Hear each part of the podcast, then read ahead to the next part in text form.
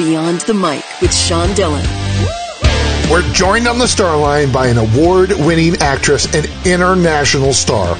You've seen her in Airport, Murder on the Orient Express, and Bullitt, among more than one hundred incredible roles. Her latest film, Loren and Rose, called, quote, the most beautiful film actress of all time, unquote. We welcome Jacqueline Bisset. Thank you. That's just absurd. It's true. It's true. No, it's not true. It's not true. It's not true. And it's just absurd. But uh, hi. How are you, Sean? Absolutely great, Jacqueline. Let's go beyond the mic. Loren and Rose is a tale told in three layers. Why was this story so intriguing for you? It's brilliantly written. It's just brilliantly written, and I look for the words. I mean, you can't do it without the words. The writing is the most important part of the process, I, in my opinion. Obviously, directing is very important, and every other job is. But if you haven't got the words, as they say, if it's not on the page, it's not on the stage. That's the old saying. And this applies to...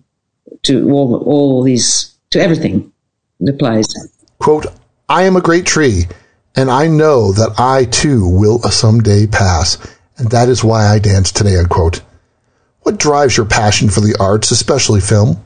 Well, my enthusiasm for when I saw films when I was about fifteen, I didn't ha- we didn't have television, or I didn't go to the cinema as a child, except to see Snow White and the Mountain of Everest, the two films I think I saw before I was fifteen. And then um, I started going to see French films and Italian films around when I was fifteen, sixteen, and I just discovered the world of cinema, and I just, you know, I was just absolutely enthralled. I could not imagine that these kind of incredible people existed in these all these different worlds that one saw. I didn't know American films because I didn't, I wasn't, I had no good relationship with America. So when I came to America, I have ed- I have still got everything to discover, even though I've been here about fifty years. But um, there's so much I still don't know. But it's a, yeah. I mean, as a woman, as a young woman, seeing some of these incredible actresses who are so mysterious and sensual and interesting and magical, I just thought, my God, what is that? What, where do they come from? What is being an actor? Why are they saying those interesting words? That really, you know, turned me on. Jacqueline, what makes Kelly's work on this film so powerful for you? Well, he's, apart from the fact that he's this, the background to him is that he's this good filmmaker, he's an incredible listener, which permitted me, gave me so much freedom that I might not have had if I had done it with a person who doesn't listen. He listened so intently, we became so connected that... Uh, I felt I could have said anything to him. I could have exposed myself. And likewise, I think he felt that he could to me. This is what you give a partner when you're working on a film. You've got to give everything. You just totally commit. Yeah, and I did commit. The film is Loren and Rose, and legendary Jacqueline Bisset joins us beyond the mic for the Rockin' eight. Jacqueline, all this is is eight random questions. Answer with the first thing that comes to your oh. mind. There is no pressure. No pressure. Why is your cat, Miss Kitty, the best? Because she's mine. Last book you read. What am I reading at the moment? I've got about three books going. I can't remember one of them. I'm panicked. Completely panicked. That's okay. Favorite pastry? A chocolate eclair. Who doesn't love eclairs? Who's your dream co-star? I'd like to work with De Niro. I don't know what I would play in a role with De Niro, but I think he's a great actor. Favorite ballet to watch? I liked Swan Lake. It was beautiful. Jacqueline, can you juggle? No. What's your favorite guilty pleasure? Put a spoon of peanut butter in my mouth.